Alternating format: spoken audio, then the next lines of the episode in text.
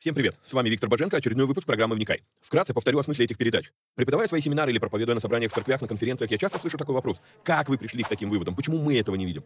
Я заметил, что у людей в голове часто лишь набор вырванных из контекста строчек из Библии. Нет какой-либо системы, нет всей картины Писания в деталях. Многие слепо доверяют догмам, не проверяя, есть ли у них библейское основание. У меня же стремление сложить единую картину всех этих пазлов и увидеть, что же Писание действительно говорит, а чего не говорит. Багаж размышлений стих за стихом почти по всему Писанию я и выкладываю в этих видео. Важное предостережение. Не стоит воспринимать эти передачи как конечное учение. Цель этих эфиров лишь только показать, как можно разбирать Писание, ознакомиться с известными мне версиями, выдвинуть свои. При этом предупреждаю, что эти передачи могут быть опасны, так как могут выдвигаться еще сырые, невыверенные идеи. Я дерзаю их озвучивать, потому что хочу, чтобы мы все восстановили навык размышлять, а не тупо верить всему, что мы смогли нагуглить, прочитать, слепо доверять чьим-то мыслям. При этом, пожалуйста, не надо, посмотрев несколько выпусков, кидаться и исправлять своих знакомых служителей. Эти передачи для более корректного личного понимания текстов Библии, а не для бунтов в собраниях. Писание действует через внутреннее преобразование, а не через громкие внешние события. В этих эфирах за беспрекословный авторитет принимаются только 66 книг канона Священного Писания. Второканон, Талмуд и прочие апокрифы мы можем рассматривать и часто рассматриваем. Но для меня они лишь мнения, которые имеют право на существование, но не являются глазом с небес. И да, я отдаю себе отчет, что и сами эти передачи тоже по своей сути апокрифичны. Теперь немного технической информации. К сожалению, времена, когда можно было рассчитывать только на Facebook и YouTube, ушли в небытие. Какие-то соцсети запрещают власти, какие-то соцсети сами запрещают нас. YouTube на Западе уже приобрел репутацию видеогулага за навязывание своей повестки и подавление несогласных. И кто знает, что и кто еще надумает запретить нам или запретить нас. Видеогулаг уже дважды уничтожал наши каналы. Поэтому мы ведем много разных средств коммуникации с вами. Если вдруг что случится с нашими социальными сетями, помните, что есть сайт успехвбоге.рф, где можно подписаться на рассылку и всегда быть в курсе новостей. На данный момент мы используем четыре платформы для видеоматериалов. Odyssey, Rutube, Zen и Rumble. Ну и пока еще используем видео ГУЛАГ. Ссылки на все эти каналы стараемся добавлять под каждое видео. Кстати, может кто не знает, но на видеоплощадках можно ускорить воспроизведение. Мне кажется, что я говорю довольно медленно, поэтому в записи можно смело ставить скорость в полтора раза быстрее. Помогайте нам находить отрывки, достойные того, чтобы выложить их в виде сторис, рилс, шортс, клипов. Если увидели хороший лаконичный отрывок, пишите в канале на телеге. Название видео, где увидели этот сегмент и какая минута. Эти передачи можно также слушать в виде аудиоподкастов. Подписаться на подкасты можно через успехвбоге.рф наклонная черта подкасты. Говорят, хорош тот учитель, после учения которого вопросов стало только больше. Вот я и стараюсь быть хорошим. Если после просмотра передач у вас возник вопрос, вы можете его задать в специальной группе на Telegram. Попасть в нее тоже можно через канал в Телеге.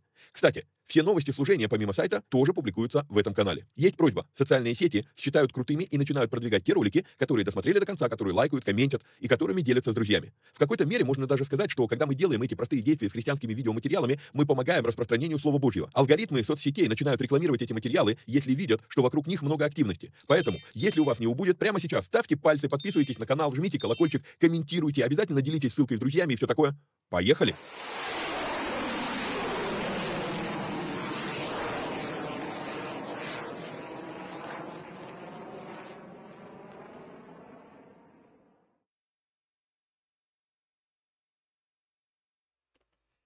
Поехали. То в мед.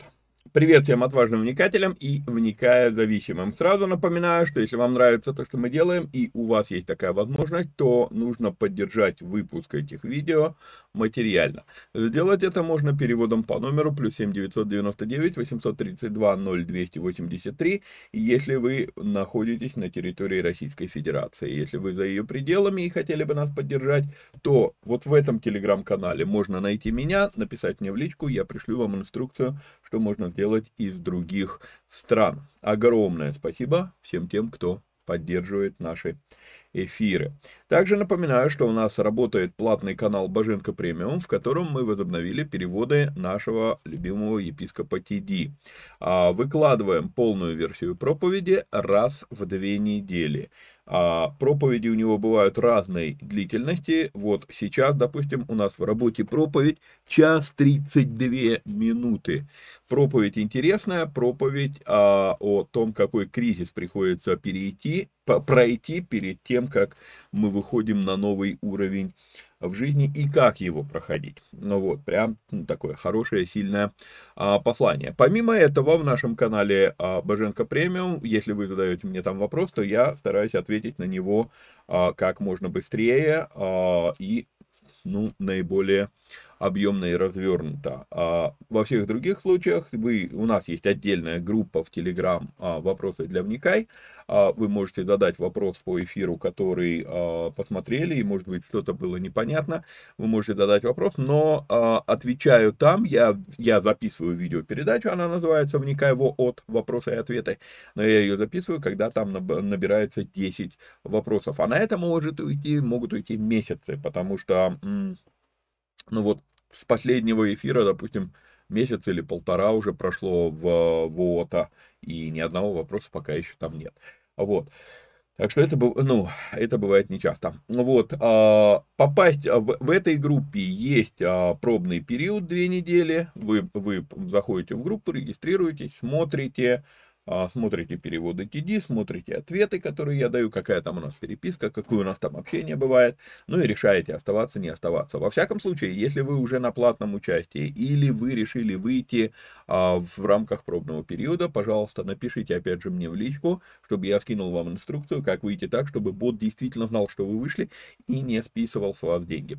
Вот, а попасть в этот а, канал вы можете по ссылке успевбоги.рф наклонная черта а, премиум. Ну и последний момент, а, если вы смотрите нас а, на платформах типа Odyssey или Rumble, а, и вы хотите написать комментарий, имейте в виду, ну, если вам важно, чтобы я увидел этот комментарий, то я его там не увижу, скорее всего, ну, не факт, что я его увижу, поэтому если вам важно, чтобы я ваш комментарий видел, то лучше вот в этом телеграм-канале проходите и там а, смут, ну, э, находите видео, которое хотите прокомментировать, и комментируете там, там я его увижу. А, кстати говоря, смотреть видео напрямую теперь можно тоже в телеге, то есть мы решили выкладывать видосы прямо в телегу. В чем особенная фишка, чем это удобно? Удобно это тем, что а, можно выключить экран телефона и спокойно слушать а, эти эфиры как радио, как подкасты. То есть, по сути дела, что телега сделали ребята, они сделали так, что теперь и подкасты как бы особо не имеют, ну, а, не знаю, имеют ли смысл, вот, а, и, ну, вообще, конечно, они, ну, за последние там год-полтора, что я их пользую, а, прям реально сделали удобную, удобную платформу, которая многие плюшки и фишки в себе, а, как сказать, интегрировала. Вот, поэтому а, напоминаю, да, то есть вот он этот канал, вы можете в телеге, а, ну, по QR-коду пройти на него, или сейчас у вас на экране появится ссылка на него текстовая, а, заходите туда, подписывайтесь, и там можно все это, а, все наши эфиры смотреть а, и так далее, видеть все наши новости, объявления и, и тому подобное. Хорошо, значит, мы с вами а, на фоне облаков, а это обозначает, что мы продолжаем разбор Нового Завета. Четвертая а, серия разбора Деяния, 16 глава. Не знаю, закончим мы сегодня 16 главу или нет, у меня уже готово 17, даже 18, то есть у меня все готово до послания фессалоникийцам. Вот. А, послание фессалоникийцам мы будем рассматривать с вами после 11 стиха 18 а, главы книги Деяний. Итак, а, значит, текст. Мы остановились на том, что Павел изгоняет духа прорицательного из служанки, и хозяева ее, да, 19 стих, тогда господа ее, видя, что исчезла надежда а, дохода их, схватили Павла и Силу и повлекли на площадь к начальникам. Это проходит, происходит в римской колонии под названием Филиппы. А, и приведя их к воеводам, сказали, а, пытаюсь, не, не на том экране, пытаюсь прокрутить а, Писание. И приведя их к воеводам, сказали, сии люди, будучи иудеями, возмущают наш город и проповедуют обычаи, которых нам, римлянам, не следует ни принимать, ни исполнять. Здесь есть, есть такая методика, которую я использую при исследовании Писания. А, если что-то бросается в глаза, и иногда вот есть такие вещи, которые, а зачем тут это? И я пытаюсь, а, я, ну, возможно, вы это уже пару раз видели, я убираю вот эту вот, а, как сказать, бросающуюся в глаза, мозолящую глаза шероховатую вещь, я убираю эту вещь из текста и пытаюсь посмотреть, изменится ли смысл. Если смысл не меняется, а эта вещь написана в Писании, значит, я не понял смысла э, сказанного. И вот тут вот, э, ну, значит, надо искать, значит, надо копать. И вот тут вот как раз такой пример, да. Э, давайте просто вот уберем вот эти два слова, из, это, из этого э, посыла, который э, господа, хозяева этой девушки э, говорят. Просто уберем два выделенных слова. Читаю. «И приведя их к воеводам, сказали, сии люди возмущают наш город и проповедуют обычаи, которых нам, э, римлянам, не следует ни принимать, ни исполнять». Смысл изменился? ну, на первый взгляд смысл не изменился. То есть, в принципе, ведь можно было и не уточнять, будучи иудеями. Вы находитесь в римской колонии в Филиппах, вы, а, ну, у вас тут доминанта римского права, у вас тут доминанта а, римское, римского мировоззрения, римского богопочитания и так далее. А, какая разница, они иудеи или кто? Есть, ну, наверное, есть какой-то смысл, а, в этом. И мы дальше начнем с вами видеть одну закономерность. Поэтому я пишу такой комментарий. А, обратим внимание, что обвинения против Павла выдвигаются, во-первых, неистинные. Хозяева скрывают свои истинные мотивы под благими намерениями. Заботы о религии и обычаях города, да?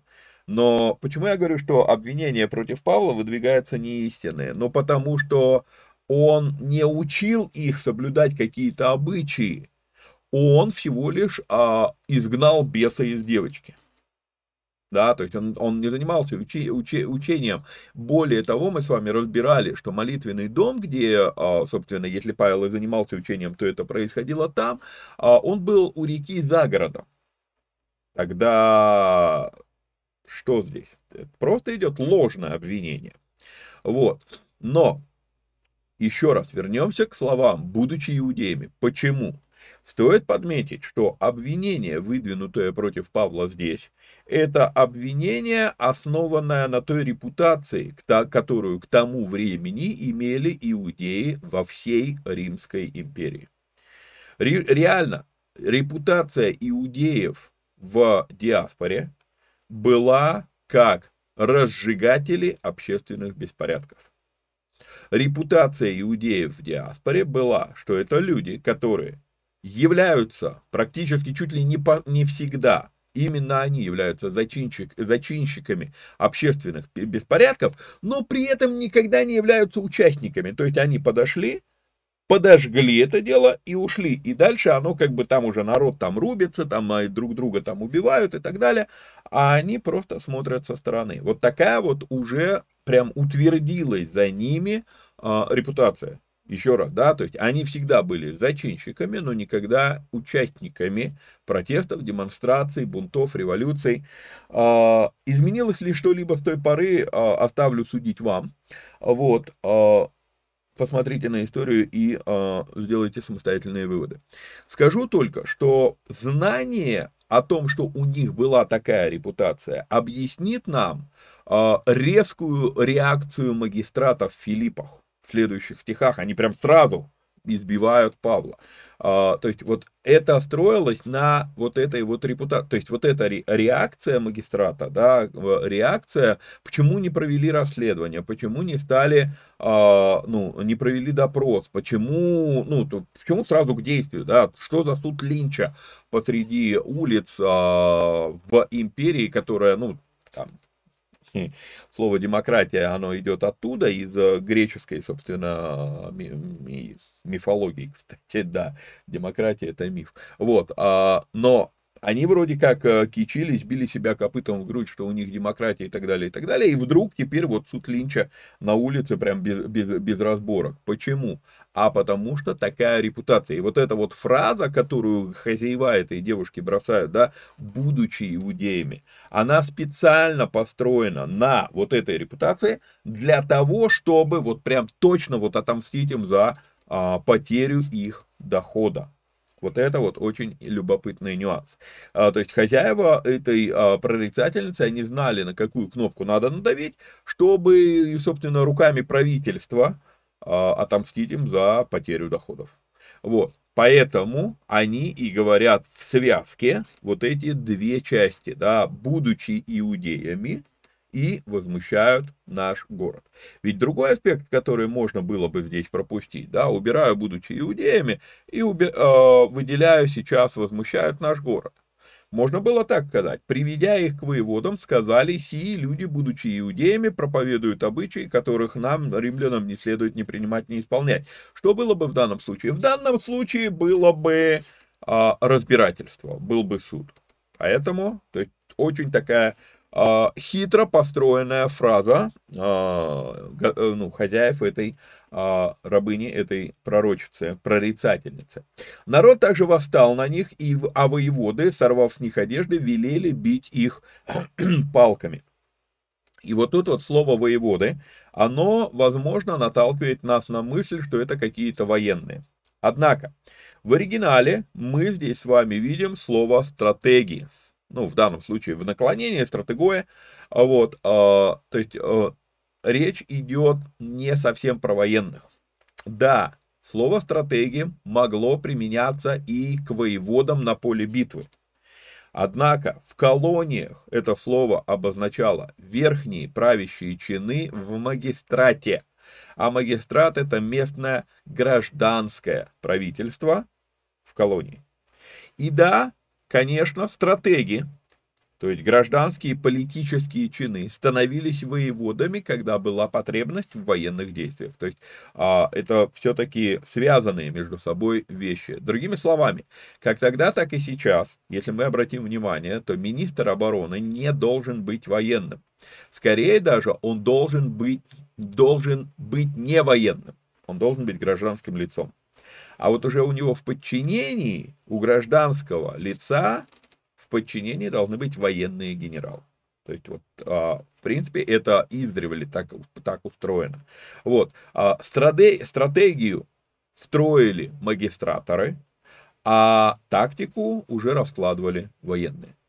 И, в принципе, уже дальше, если пойти, да, то когда военные действия заканчивались, то уже воеводы переходили в гражданских и а, становились, ну, можно сказать, губернаторами, да, более известное нам слово, а, губернаторами новых а, территорий. Так что а, в какой-то в какой-то мере мы можем мы можем и перевести воеводы, что действительно как бы ну, с военным подтекстом, просто Дальше мы с вами увидим а, городские служащие, служащие, служители, да, и у нас получается некий как бы перевертыш такой, то есть воеводы это военные, а городские служители это кто? А, но, по сути, городские служители как раз это полиция или военизированная охрана. А воеводы это все-таки а, магистраторы, мы бы, ну, на современном уровне, наверное, сказали бы а, мэрия, да, или областная дума, ну, что-то такое. Вот. Э, читаю комментарии дальше. Просто когда мы это читаем, у нас переворачивается восприятие. Мы думаем, что это армия избила Павла и Силу, а городские служители, про которых говорится ниже, это губернаторы. На самом же деле городские служители это скорее полиция, а воеводы это аналог губернатора или нашей городской думы. Стратеги допускают сильную ошибку, когда они услышали, что Павел и Сила иудеи. Да, вот эти вот слова, да, вот будучи иудеями. И когда они слышат эти слова, они думают, они думают, что это значит, что Павел и Сила не являются римскими гражданами. Как мы позже в тексте увидим, они просчитались в данном случае. И, кстати, кстати, здесь стоит обратить внимание на то, что мы отрывок закончился, и дальше пошел они отрывок. И они отрывок, вот смотрите, а... так, так, так, где у нас? Идя за... Так.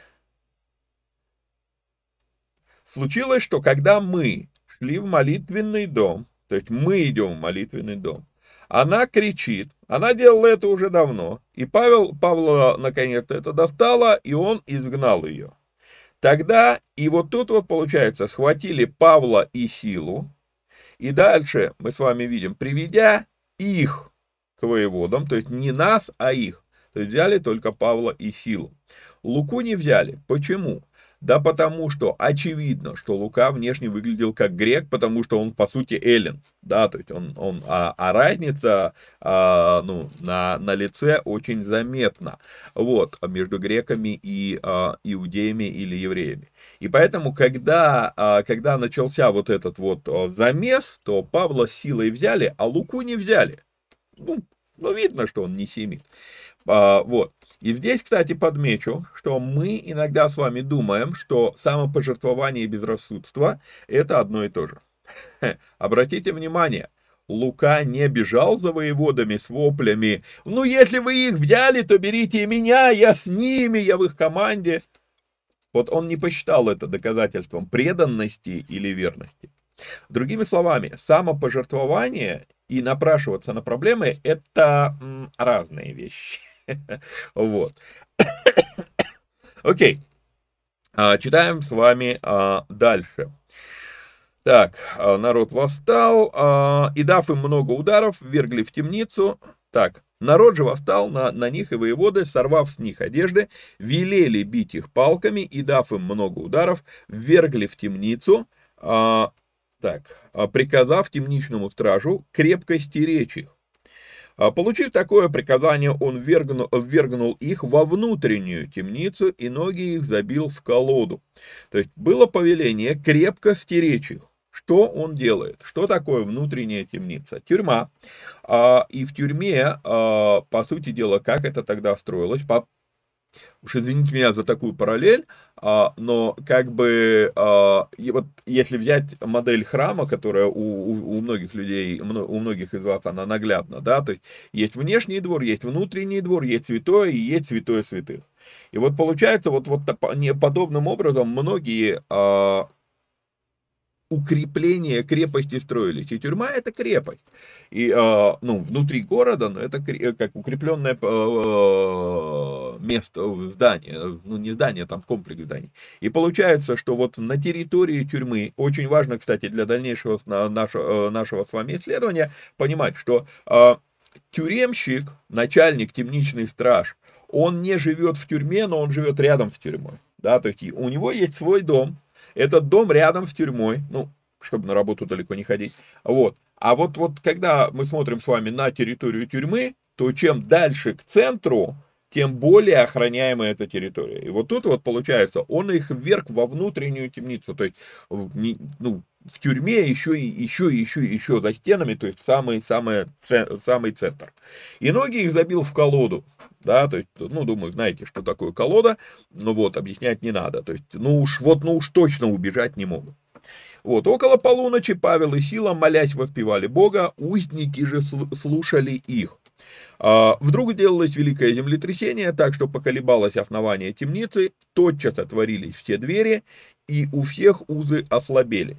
Темничный же страж, пробудившись и увидев, что темницы, а, двери темницы отворены, извлек меч и хотел умертвить себя, думая, что узники убежали. То есть он, когда все это произошло, он забегает в темницу, видит, что а, двери темниц открыты, вот, и он, ну, хотел себя умертвить.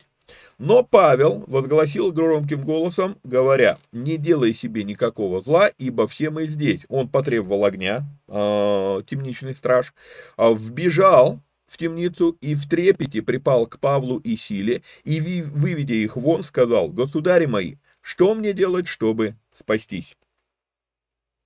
Давайте остановимся и поразмышляем здесь. Здесь будет опять, ну, несколько таких конфликтных вещей.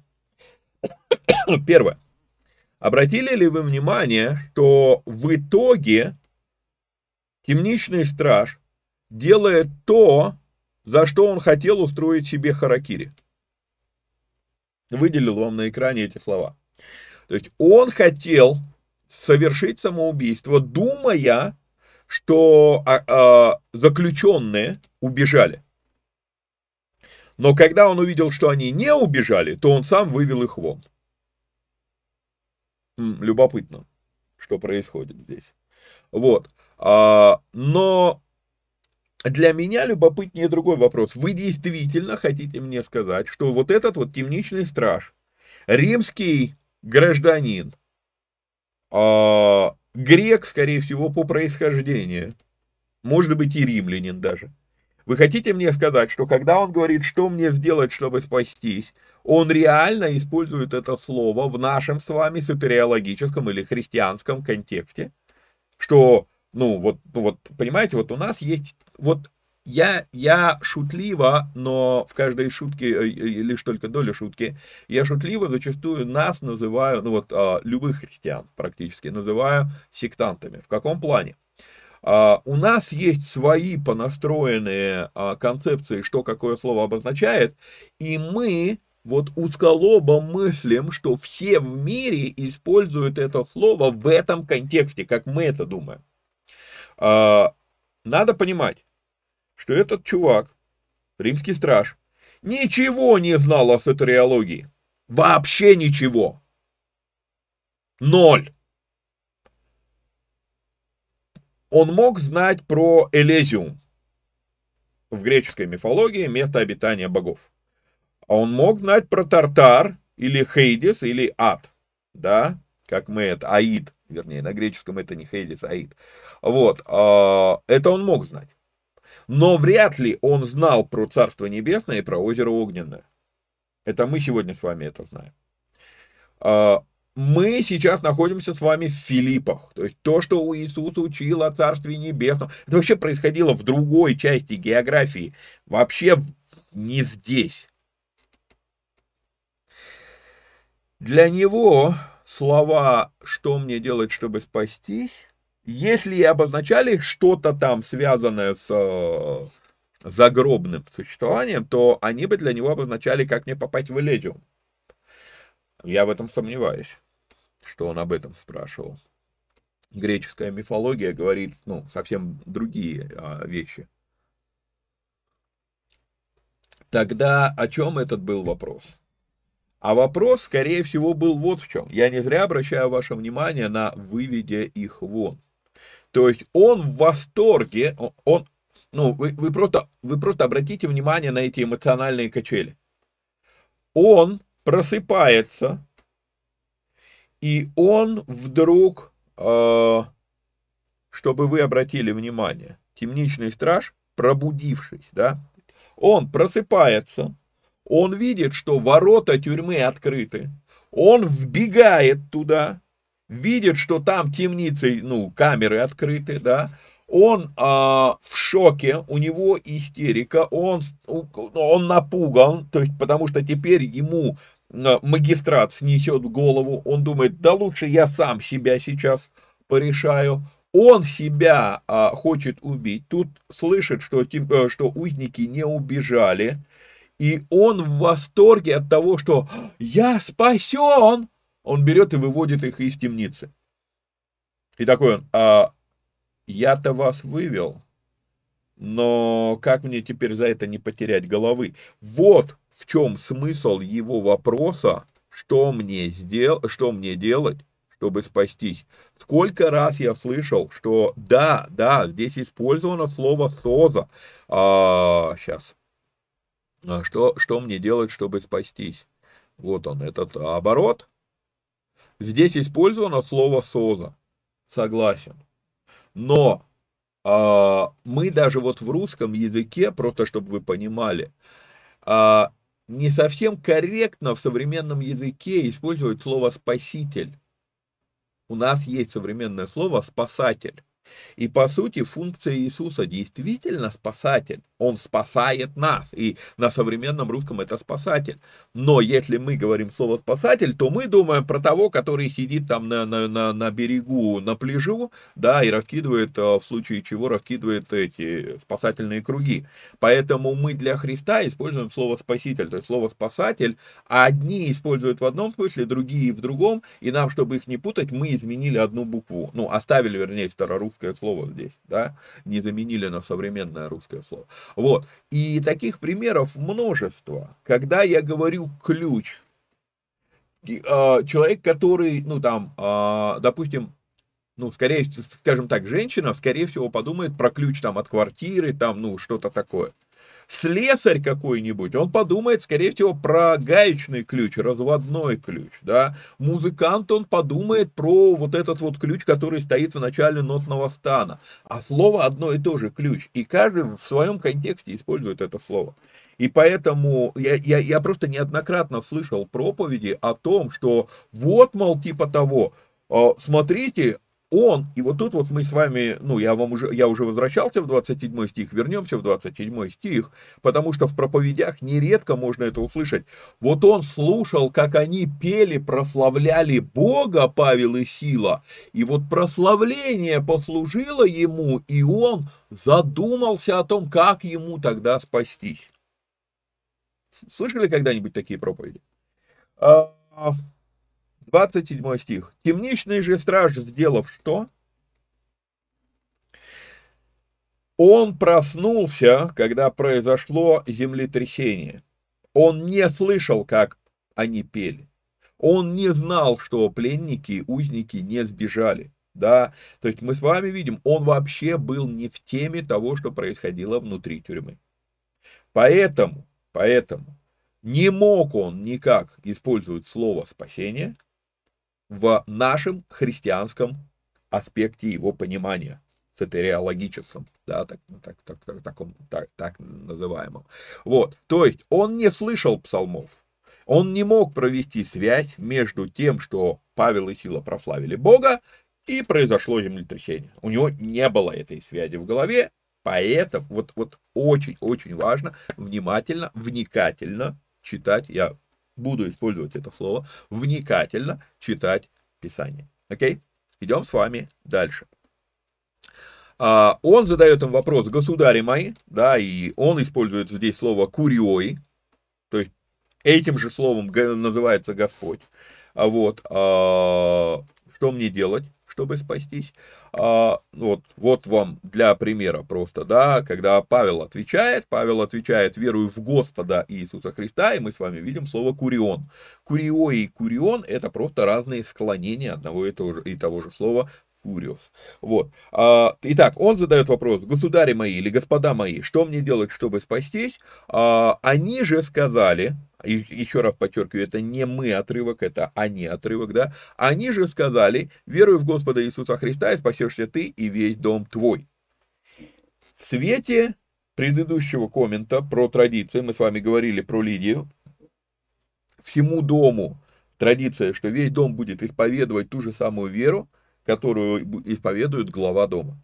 Ответ Павла опять не является обетованием, что если один в семье уверовал, то каким-то мистическим образом уверуют все родственники. Мы это с вами уже обсуждали неоднократно, и еще будем с этим сталкиваться в 17 или в 18 главе. Вот. А это всего лишь традиция того времени. Более того, уже говорили, что слово «спасешься» в этом обороте вообще воспринималось людьми не так, как воспринимаем его сегодня мы, и продоктринированные да, учением о спасении, учением о сатериологии. А, я спрашивал компетентных людей. Я задал вопрос, вот читая, готовясь к этим эфирам, я задал вопрос компетентным людям. А, насколько велики шансы, что люди того времени использовали слово «созо» так, как используем его мы. Так, как мы сегодня понимаем концепцию спасения. И люди с высокими степенями в богословии, они мне ответили, понятно, что мировоззрение или учение о спасении прогрессировало, развивалось, и в те времена не могло быть такой концепции, как у нас есть она сегодня. Теперь, а, дочитаю комментарий. Читая слово «спасение» в Библии, помните, что как таковое учение о спасении в плане вечности появилось в церкви лишь спустя несколько десятилетий, а может быть даже столетий. В дни же именно вот этих событий, когда люди говорили слово «содзо», да, слово «спасение», разные люди думали каждый свое. В данном диалоге равнодопустимо мысль, что Павел имел в виду сатериологический смысл, да, наше понимание, э, христианское понимание. Потому что, во-первых, он все-таки из фарисеев, фарисеи веровали в загробную жизнь. Во-вторых, он лично пережил Иисуса Христа по пути в Дамаск. И, ну там дискуссия, когда именно это произошло, но, вероятно, он уже побывал на третьем небе и получил откровение. Но, но, но, но равно допустима мысль, что он, э, что он вкладывал в эти слова совсем другой смысл. Он мог, скорее всего, вложить, ну, я подозреваю, что это мог, э, он мог просто вложить смысл. Господь избавит тебя от наказания за то, что ты сделал. А раз ты будешь жив, то и семье твоей будет избавление. А еще раз повторюсь, для стража эти слова максимум могли говорить об Элезиуме, но вряд ли. Скорее всего, он всего лишь говорил, как мне спасти свою шею. Я-то вас вывел. Я так благодарен, что вы не убежали, что я убежал вас. Ну, я не знаю, как это по-другому формулировать. Вот. И когда до него дошло, что же на самом деле он сделал, то э, он, он задумался, а как, как, как мне в живых-то остаться? Поэтому я не удивлюсь. Я не удивлюсь, что... Возможно, кстати, я, я, я не исключу еще одного момента. Это может быть чуть ли не, уж простите меня за такую мысль, чуть ли не шантаж. А, слова Павла могли бы восприниматься, то если ты примешь Иисуса Христа Господом и Спасителем, то мы не убежим. Хотя могли бы. Но это полушутка такая, полушутливая мысль. Короче говоря, стройная доктрина сатериологии, известная нам сегодня, в достаточно внушительной степени раздутая нами, извините, но это так, мы, мы, мы, мы, мы столько всего понаговорили про, э, про спасение. А, тогда эта доктрина была неизвестна. И поэтому чаще это слово в Библии, слово «сотва», используется в намного более приземленном смысле – Особенно, особенно, когда это слово сказано такими эллинами, как вот этот а, тюремный страж. И вот теперь только мы с вами кое-что увидим, 32 стих, «И проповедовали слово Господне ему и всем бывшим в доме его. И взяв их, в тот час ночи он омыл раны их и немедленно крестился сам и все домашние его. И вот тут вот мы с вами еще одну любопытную вещь увидим, что вдруг, вдруг, 34 стих, и приведя их в дом свой. Подождите. Они уже проповедовали всем бывшим в доме его.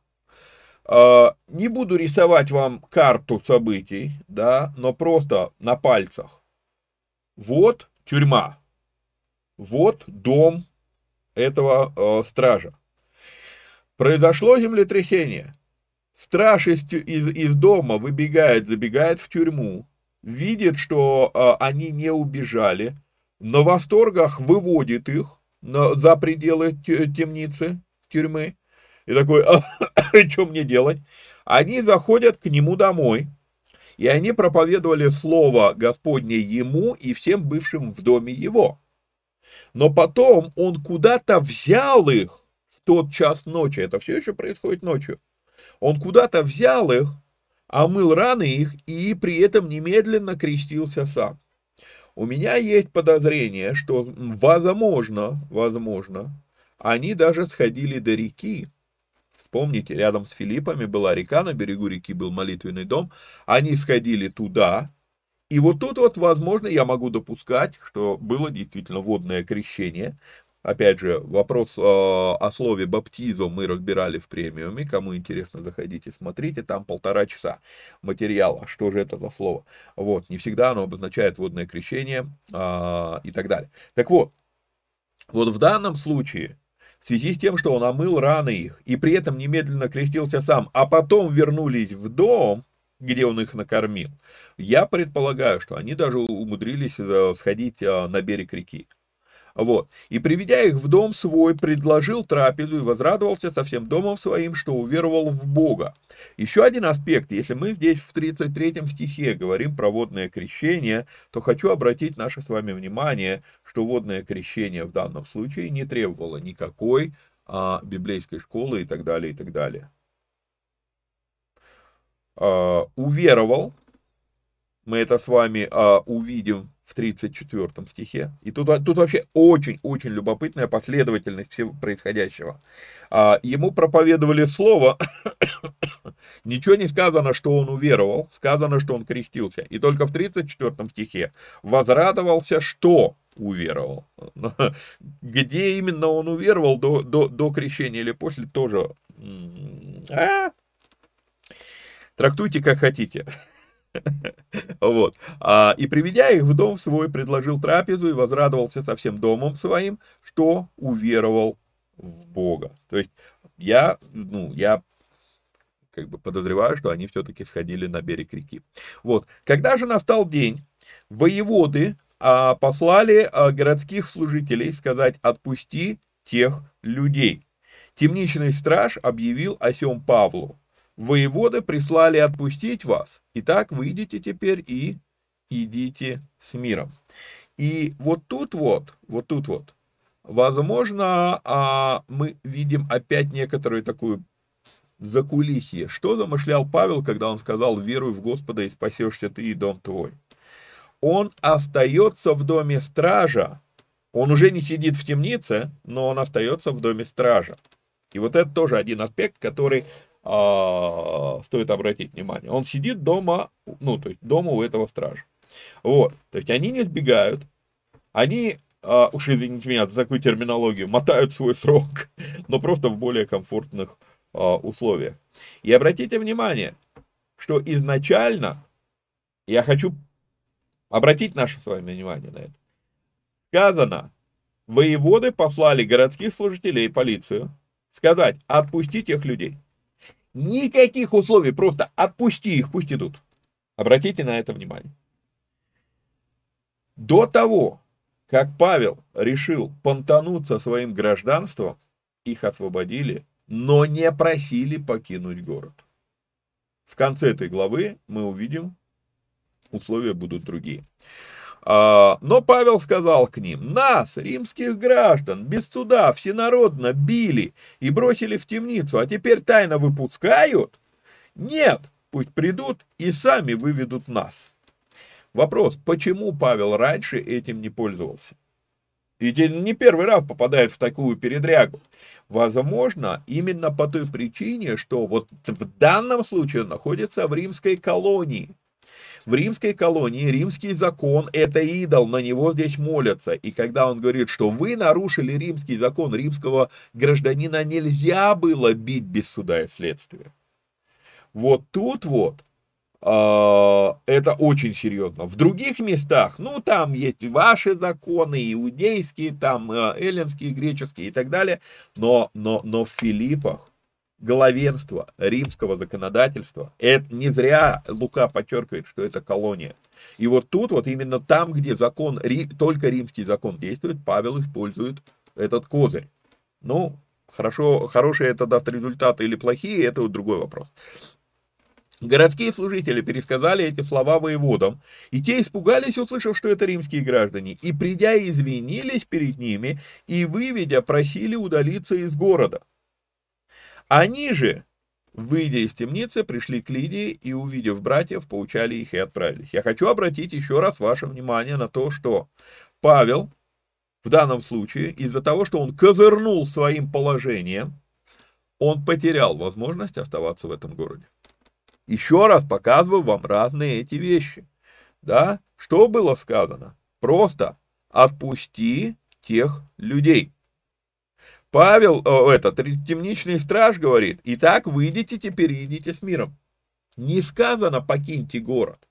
Но когда он козырнул гражданство, теперь было сказано, просили их, причем в оригинале настойчиво, настоятельно, мы могли бы сказать, потребовали удалиться из города. Они не могли потребовать в том плане, как мы с вами понимаем это слово требовать, а, потому что римские граждане. Тут как бы ну, им приказывать нельзя. Вот, им не приказали, но все-таки потребовали. То есть вот тонкий, тонкий, тонкая такая грань между этими вещами. вот. А теперь уже потребовали, а, ну, покинуть город. Если романтизировать апостолов, возводить их на пьедестал непорочных ангелов, я пишу в комментарии, то от этой мысли становится ужасно.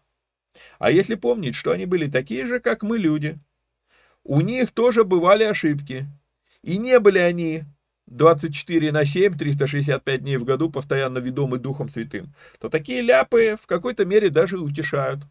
Бог предвидел и их ошибки, и прикрыл их своим предведением. Значит, и мы можем уповать на это. Мы будем стараться делать как лучше, но при этом будем понимать, что ну, ошибки бывают у всех. Вот. Я делаю здесь такой вывод. Ну, давайте, наверное, начнем 17 главу. У нас до часа еще 15 минут. А, пройдя через Амфиполь и, а, и Аполлонию, они пришли в Фессалонику, где была иудейская синагога. А, обращу, буду, вот сейчас буду обращать внимание на синагоги. Помните, я вам говорил, что у Павла та же самая стратегия. Второй стих. Павел по своему обыкновению вошел к ним и три субботы говорил с ними из Писаний. Где? В иудейской синагоге. Да? Он не проповедует на улицах. Он начинает с синагоги, то есть с места, где уже и так собраны ищущие Бога люди. То есть он не пристает просто к прохожим. Стоит подметить, что Павел, он говорит не из закона здесь, не из преданий, он говорит из писаний. Заметьте, да, а говорил с ними из писаний. Греческое слово графе, ну, в данном случае в наклонении графон. А, подниму, чтобы это было видно над моей, над моей, над моей картинкой, да? То есть а, он здесь говорит именно из Писаний. А что для него Писание? Новый Завет еще не написан. Может быть, к этому времени, ну не может быть, а в принципе по всем графикам сходится, а, к этому времени было написано только письмо Иакова и было написано письмо в Галатию. Все, больше. Из каких еще писаний он мог с ними говорить, тем более находясь в синагоге. Он не мог э, в синагоге говорить, вот я написал Галатам, поэтому вот так вот правильно. Не мог он так говорить. Это абсурд предполагать, что так было. Из каких писаний? Из Ветхого Завета.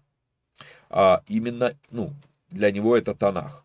И в этой главе мы видим неоднократно подчеркивается слово графе, слово графе, слово графе. Речь идет про Писание.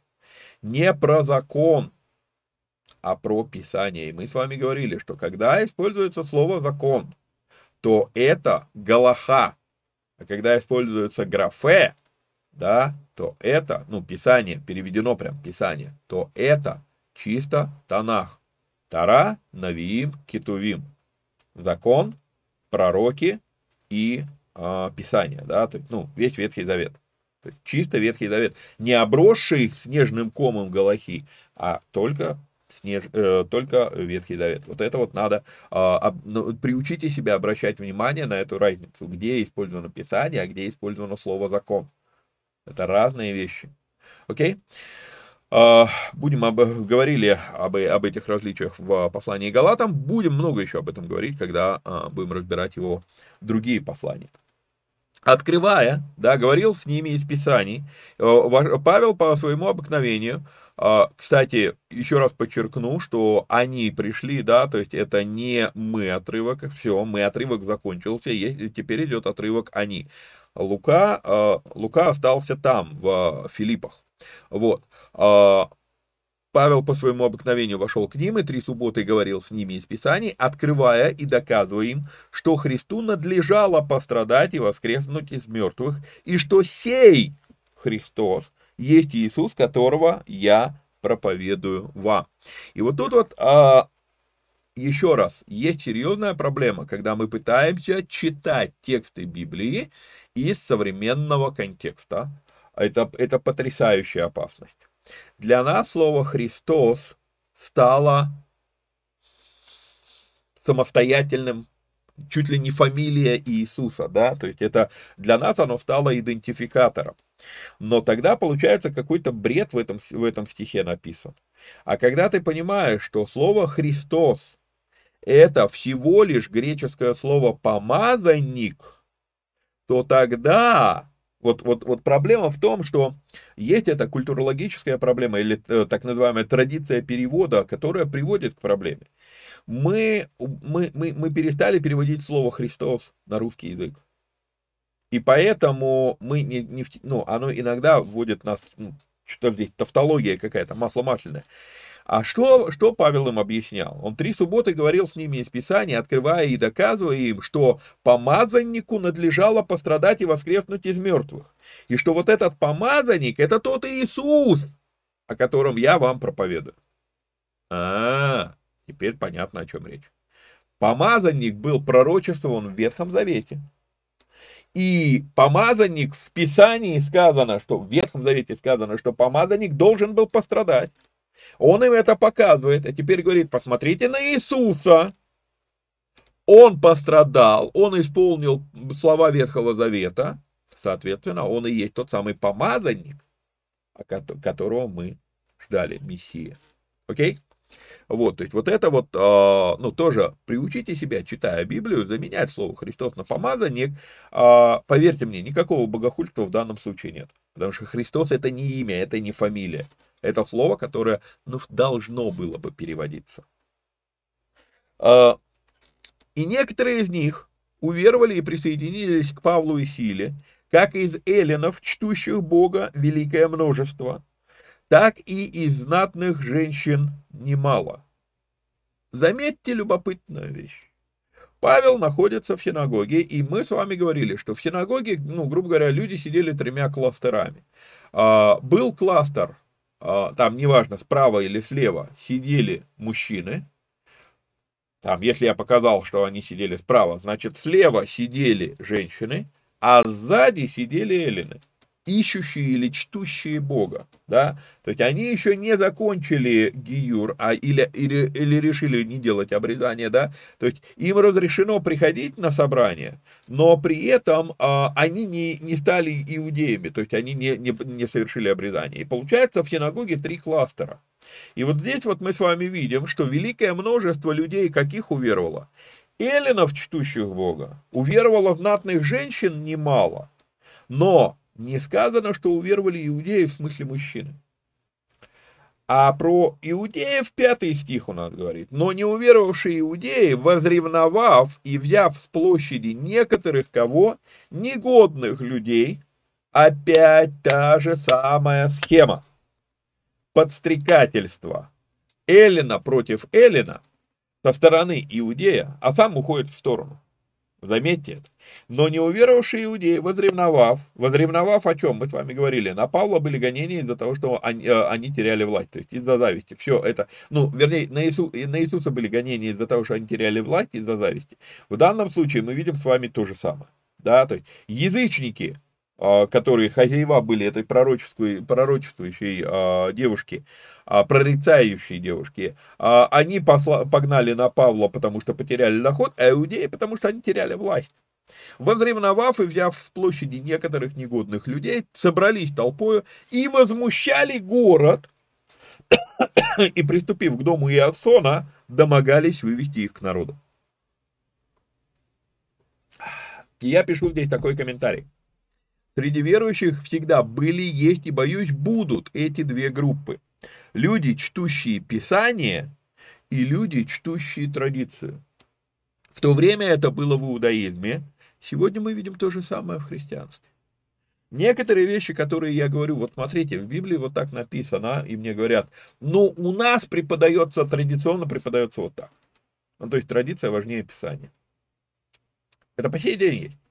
И в Фессалонике, как и везде, слова Павла приняли и поверили во Христа, чтущие Писания выше традиций. И в данном случае, вот в данной ситуации в Фессалонике происходит любопытнейшая вещь, что иудеи, они носители традиции, они не смогли отказаться от нее, они держатся за традицию. А эллины, чтущие Бога, для них, они же как, они, ну, вот, ну написано, все, они, они чтут Писание. И женщины откликнулись на это. Вот. В Фессалонике, как и везде, слова Павла приняли и поверили во Христа, чтущие Писание выше традиций. Они приняли слова Павла те, для кого традиция важнее Писания. При этом, еще раз подчеркну, в данном случае, говоря Писание, мы должны отдавать себе отчет, что речь исключительно про Ветхий Завет. Из Нового Завета написано всего пара посланий, они воспринимались исключительно как письма, трактующие опять же Ветхий Завет, а не как что-то отдельное или новое. И тут стоит подчеркнуть другой аспект. Бог начал двигаться через Петра, но быстро задвинул его в сторону – и дальше двигался через Павла. Вы меня извините, еще раз повторю эту мысль. Я знаю, что она кому-то не нравится. Но Петр не уч. Но он был с Иисусом три года, да, я знаю. Но он не уч. Другой, Павел, высокообразованный фарисей из лучшей богословской школы того времени, который был с Иисусом три дня, восхищен до третьего неба, да, вот. Один был с Иисусом три года, второй был с Иисусом три дня. И очень часто можно услышать, что именно образованный Павел избран Богом, чтобы написать большую часть посланий, ставших учением церкви. Это верно, но это не полная картина. Вы представьте себе безграмотного Петра. А, вот тут уточню, а, используют современную терминологию. Не дипломированного Петра. Может быть, может быть, говорить о том, что Петр безграмотен, это перегиб. Теологически у него нету репутации богослова. Вот выпускник из школы Гамалиил, о, его мы будем слушать. Что скажут? Вот, вот он приходит, он, Петр, представьте себе, Петр приходит в Фессалонику, заходит в синагогу и начинает разговаривать с фарисеями. Что они ему скажут? Да они его слушать не станут. И поэтому Бог берет Павла, высокообразованного, дипломированного, сертифицированного, а, в четвертом, в пятом поколении фарисей из фарисеев, он про себя говорит, да, вот, то есть он его берет для того, чтобы увеличить шансы того, что иудеи хотя бы его услышат. Может быть, не уверуют. Мы здесь видим в пятом стихе. Не уверовавшие иудеи, они не уверовали. Но они хотя бы слушали его, потому что ну, у него за плечами, ну, извините, а, русская это присказка, да, без бумажки ты букашка, а с бумажкой человек. И вот тут вот то же самое, да, то есть ну, он, он фарисей, он, он, он учился у Гамалиила. О! Вот. А, вернусь в комментарий. Но представьте себе безграмотного Петра, окей, не дипломированного Петра, если бы он попытался спорить с раввинами синагог. Он бы явно чаще проигрывал в дебатах. И кто-то скажет, Дух Святой его вел бы. Да, да функция Духа Святого – напоминать нам слова Иисуса, согласен. Однако факт остается фактом. Петр где-то на задворках повествования уже давно, про него вообще не, почти не упоминается. Бог прежде всего использует, вот тут вот я хочу, чтобы вы увидели этот принцип, Бог прежде всего использует естественные вещи. И только когда их не хватает, он использует сверхъестественные. И здесь мы видим именно это. Павел был естественным инструментом, чтобы не пришлось делать много сверхъестественного. Понимаете? То есть вот а, это очень, опять же, кого-то, может быть, это удручит. Но я наблюдаю, что Бог в первую очередь использует естественные инструменты. Много раз на семинаре «Деньги по-библейски» я это показываю, что а, Бог же мог обеспечить а, нуждающегося сам. Мог. Но почему-то он ждет, что мы это будем делать. Имеющие, да, ну, то есть, кто имеет что-то, то делись, а, делись а, с нуждающимися, да, вот, а, но мог же напрямую, при этом сказано, да, да дающий бедному дает взаймы Богу, и Бог, Бог воздаст ему за благодеяние его, я задаю вопрос, ну, можно, можно же было сразу напрямую бедному, зачем посредник-то, понимаете, но Бог предпочитает использовать естественные инструменты, И когда их не хватает, он использует сверхъестественное. Ну, много-много таких примеров. Окей, идем, идем с вами дальше. Не найдя же их, да, а, так, и приступив к дому Иосона, домогались вывести их к народу. Кого? Павла и Силу. Не найдя же их, и Тимофея, кстати, не найдя же их, повлекли Иосона и некоторых братьев к городским начальникам, крича, что эти всесветные возмутители пришли сюда. А Иосон принял их, и все они поступают против повелений кесаря, почитая другого царем Иисуса. Заметьте, как опять замешана политика с религией. Да, то есть вот они замешивают эту вещь, чтобы в какой-то мере не совсем чушь говорить, да, чтобы как бы не могли их обвинить в том, что они вообще сделали, ну, а, как чтобы им не могли сказать, что они обвиняют Павла в том, что он не делал. Нет, они тут вот Иисус, царь, там все, они вроде как это приплели сюда, вот. Но поступают против повеления кесаря. С какого перепуга против повеления кесаря здесь? То есть они вот это вот, вот это вот кашу заваривают, да? Вот. А, ну и я пишу здесь а, комментарий, что с 5 стиха мы снова видим с вами иудейскую схему подстрекательства. Они не согласились с богословием Павла, но обвиняют его в противостоянии кесарю. При этом опять сами они уходят, э, устраивают заваруху и уходят в кусты. Ведь их исконное учение иудеев было тоже против поклонения кесарю.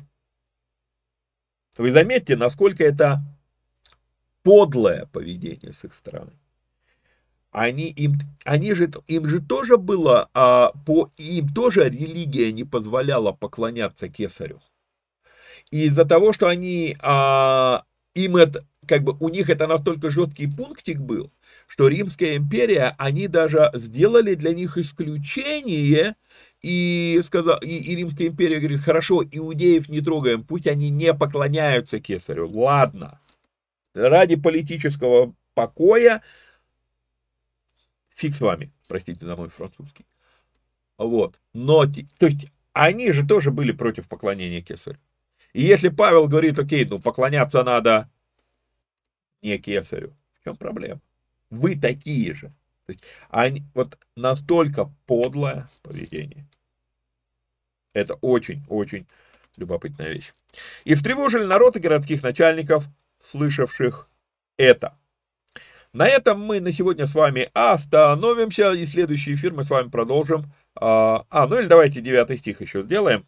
Вот. Но сии, начальники, городские начальники, полиция, а, кто там у нас магистрат? Нет, магистрата нет. Есть только народ и городские начальники. Да, полиция. То есть, но полиция, получив удостоверение от Иосона и прочих, отпустили их. Просто провокация не удалась.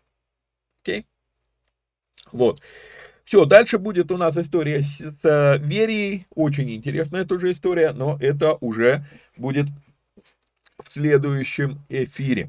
А, пока же просто напоминаю, что надо поделиться, лайкнуть, а, прокомментировать, поделиться ссылкой, да, а, и если есть такая возможность, то поддержать эти эфиры материально. До следующей встречи, вникайте самостоятельно.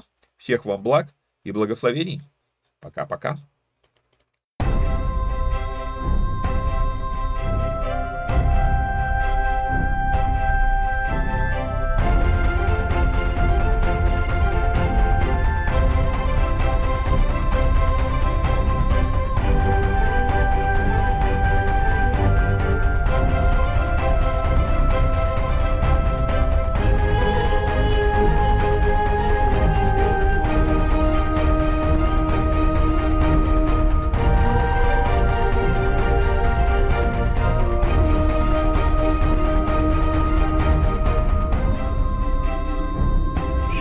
ישראל, אדוני אלוהינו, אדוני אחד.